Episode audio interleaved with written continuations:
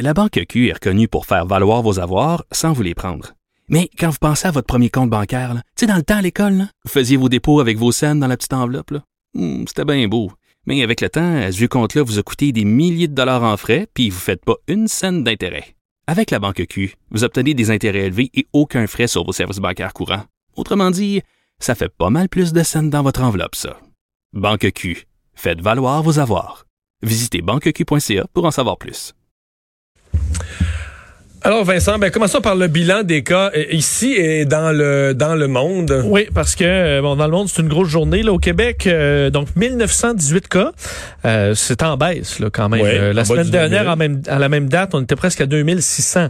Euh, donc quand même, c'est une tendance qui semble être encourageante. 62 décès par contre, 27 personnes de moins hospitalisées, une personne de plus aux soins Je dirais intensifs. qu'aujourd'hui, ce sont les chiffres les plus encourageants. Puis en plus, comme c'est un, un vendredi, donc euh, c'est les chiffres un peu du, du mercredi, puis on sait que c'est pas pas une journée de fin de semaine, il n'y a pas d'explication là, qui soit liée au fait qu'il y a eu moins de tests.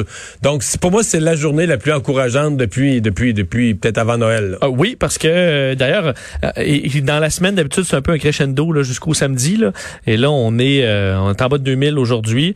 On verra le, le- le chiffre demain qui est souvent assez gros. Euh, on pourrait avoir des, on- on espère des bonnes surprises parce qu'effectivement, il semble avoir une tendance à la baisse. Euh, Montréal 760 cas quand même aujourd'hui, Montérégie 310. Euh, légère baisse en Ontario aussi. Bon, en Ontario, on est vraiment plus autour de 3000. Euh, donc 2998 cas, c'est 300 de moins qu'hier, mais là par rapport aux semaines, euh, c'est peut-être moins une, euh, disons une baisse. On est euh, quand même dans une tendance à la hausse, c'est Euh, ça. ouais, et un record de décès aujourd'hui en Ontario, 100 décès. Euh, Bon, il y avait un peu de, du backlog là, là-dedans, bon, 46 décès survenus plus tôt dans la pandémie. Alors peut-être qu'il en a ajouté un petit peu plus aujourd'hui, euh, mais un bilan euh, qui, est le, qui est le plus élevé jusqu'à maintenant en Ontario. Et dans le monde, on a on a franchi un cap euh, symbolique important. Oui, 2 millions de victimes confirmées de la COVID-19 dans le monde. Et donc, c'est un chiffre où on est rendu à avoir 2066. Euh, et c'est- évidemment, ça continue de monter. Ce qui- le fait notable, c'est que pour avoir le premier million, ça aura pris neuf mois. C'est arrivé le 28 septembre dernier. Et pour le deuxième million, ça aura pris quatre mois. Euh, Et si on si on, on continue les courbes, le prochain million va prendre deux mois. prend- ce, ce serait plus rapide, Parce évidemment. que, Ben, parce que euh, chaque pays regarde ça localement. Comme nous, on se dit, ah, ça a monté au printemps, ça a descendu à l'été, ça a remonté, ça a redescendu, là, ça redescend un peu, tout ça. Puis là, chaque pays a ce portrait-là, parce qu'on regarde tous notre, notre chez nous, notre nombril. Mais quand tu additionnes tous les pays, tu le prends d'un point de vue terrestre, ça ça, va dans juste une direction, ça augmente. Je regardais encore le tableau ce matin, le nombre de cas et le nombre de décès. Je veux dire, la dernière semaine qu'on vient de vivre, là, cette semaine de janvier, c'est la plus grosse semaine en termes de cas. C'est la plus grosse semaine en mortalité depuis le début de la pandémie. Puis le mois de le mois de janvier va être le pire mois, pire que décembre, qui était le pire mois, pire que novembre, qui était pire qu'octobre. Ça va s'en va dans une seule direction. Tu sais, on, on, l'oublie là, mais c'est la, la pandémie du point de vue planétaire, elle est de pire en pire. Oui, et euh, les pays se sont refermés euh, dépendamment de leur épidémiologie à eux, là, puis avant de réouvrir, puis là, ça repart. Alors, été un balai comme ça un peu partout à travers le monde.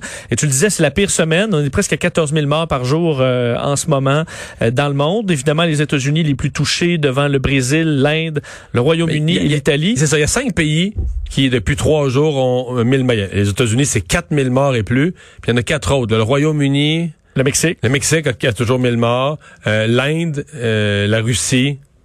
Et, Euh, le, Brésil, euh, non, le Brésil et la Russie. ouais, le Brésil, d'ailleurs, ça, les- la situation s'est dégradée. Mais là, au Brésil, il y a un nouveau variant. là. Oui, absolument. Et d'ailleurs, moi, je dois dire, hier, on annonçait ça, là, on commençait à s'inquiéter sur le nouveau variant du Brésil. Puis je venais de faire une présentation à LCN sur euh, les, les retours de vol d'avions qui viennent d'un peu partout dans le monde. Puis on avait hier midi ou hier en début d'après-midi, là, il y a un vol qui a atterri du Brésil. Puis là, tu te dis, OK, il y a un nouveau variant au Brésil. Moi, à mon avis, les gens qui débarquent de cet avion-là, je j'exagère pas, mais devraient quasiment être mis dans une vraie quarantaine, là. Être testé au moins trois, quatre jours, être testé un à un, tous les matins, tout ça. C'est, ça- Dans un hôtel de l'aéroport, admettons. oui, oui. euh, c'est, c'est là, un nouveau variant, c'est plus juste un cas de COVID, là. C'est que là, c'est une méga complication pour notre système de santé. Je trouve qu'on est d'une naïveté. On, on a ça aux nouvelles, un nouveau variant qui vient du Brésil, puis un avion du Brésil. Un avion du Brésil qui vient On d'atterrir. peut s'imaginer que dans trois semaines, on va dire, ah ben là, faut arrêter, puis là, il y a des variants qui commencent Mais à il est trop tard. partout. Ben, il est trop tard. Euh, D'ailleurs, juste pour les chiffres, quand même, un, un élément qui, moi, me euh, m'est revenu. Au mois de mars dernier, là, Donald Trump, un de ses tweets les plus euh, peut-être disgracieux, il l'avait tweeté, alors qu'on trois jours avant que tout commence à se fermer là, en, en Amérique du Nord, euh, il avait dit il y a eu 37 000 morts de, de, de, de, de la grippe l'an dernier aux États-Unis, puis on n'a rien refermé. Pensez donc à, pensez donc à ça un peu, là, faisant référence au fait qu'on faisait un grand plat avec la COVID-19. Son chiffre, c'était 37 000. Euh, donc, à Donald Trump, il y a un an. Juste te dire, les États-Unis ont franchi à peu près 43 000 morts en 2021. Là. On est le 15 janvier. Donc, euh, Donc, ils ont plus de cas au 15 janvier, plus de décès au 15 janvier de la COVID. Que ce que Trump une, sortait là, comme gros la, chiffre, la pire année de la grippe. Là. Comme, euh, ben, ça varie aux États-Unis à peu près entre 20 000 et 70 000 morts la grippe par année. Euh, et là, on est à 43 000 la COVID après 15 jours de l'année.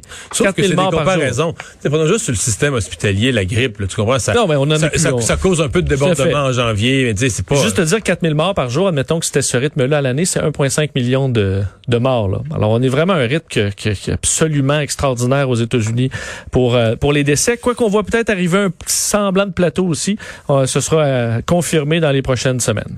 Alors, ça a été une nouvelle qui a cogné là, ce matin quand Pfizer a annoncé qu'il y aurait des retards dans ses livraisons de vaccins parce qu'il restructure. Évidemment, le but, le but est positif. Le but, c'est d'avoir des plus grosses usines, de produire plus de vaccins. Mais il y a une restructuration d'usines qui va retarder de quelques semaines les livraisons de vaccins. Oui, ça va compliquer les choses pour quelques semaines avant de se, ben, de, s'équilibrer, disons. Euh, on sait, il y a eu beaucoup d'inquiétudes quand même ce matin sur cette annonce de Pfizer, des réductions de production importantes en raison de travaux majeurs à l'usine enfin, de production de vaccins en Belgique. Euh, c'est de là d'ailleurs d'ailleurs qu'arrivent nos vaccins euh, au, euh, donc ici au Canada. Euh, pourquoi? Parce qu'on sait que Pfizer là, a changé d'objectif pour 2021, passé d'un peu plus d'un milliard de doses à 2 milliards de doses qu'on souhaite produire. Ce que ça fait, c'est qu'on doit travailler sur les chaînes de montage, en fait de montage, les chaînes de production. c'est évidemment compliqué, alors on devra ralentir fortement pendant quelques semaines. Ce que ça donne, et d'ailleurs Danny Fortin, le major général qui s'occupe de la vaccination, fait le point tantôt. Euh, il y aura un impact minimal la semaine prochaine. Ensuite, quand même important la semaine du 25 janvier, la semaine suivante. Et ensuite, on va reprendre un peu le rythme qu'on aurait dû avoir. Mais je comprends que c'est les quatre semaines, c'est du 25 janvier au 20 février à peu près que ça va. Euh, exact. Ça Donc va là, on va avoir une... Mais c'est c'est c'est c'est plate parce que là, on est au cœur de la vaccination de nos résidences personnes âgées. On est encore des personnes vulnérables. Oui, mais euh, il y aura donc un ralentissement pour ce, ce mois. Mais ensuite, vu que les travaux vont se faire et que là, la production va enclencher un peu en deuxième vitesse, ben, on aura euh, plus de vaccins que prévu ensuite, du moins une production plus grande, et qu'au 1er mars, on sera revenu à ce qui était prévu. Là. Alors, euh, le même nombre de doses qui était prévu, on va l'avoir euh, après un certain moment. Et ensuite, bon, on espère que ça va rentrer plus vite que prévu. On annonçait d'ailleurs ces millions de doses qui vont arriver. Alors, ce, ce sera un impact, un délai mais pour le mieux. D'ailleurs, Justin Trudeau a été rassurant aujourd'hui, disant que c'était un enjeu euh, qui était temporaire, que c'était normal qu'il y ait des, euh, ce, ce, ce, genre de léger retard dans un pro projet aussi, aussi grandiose.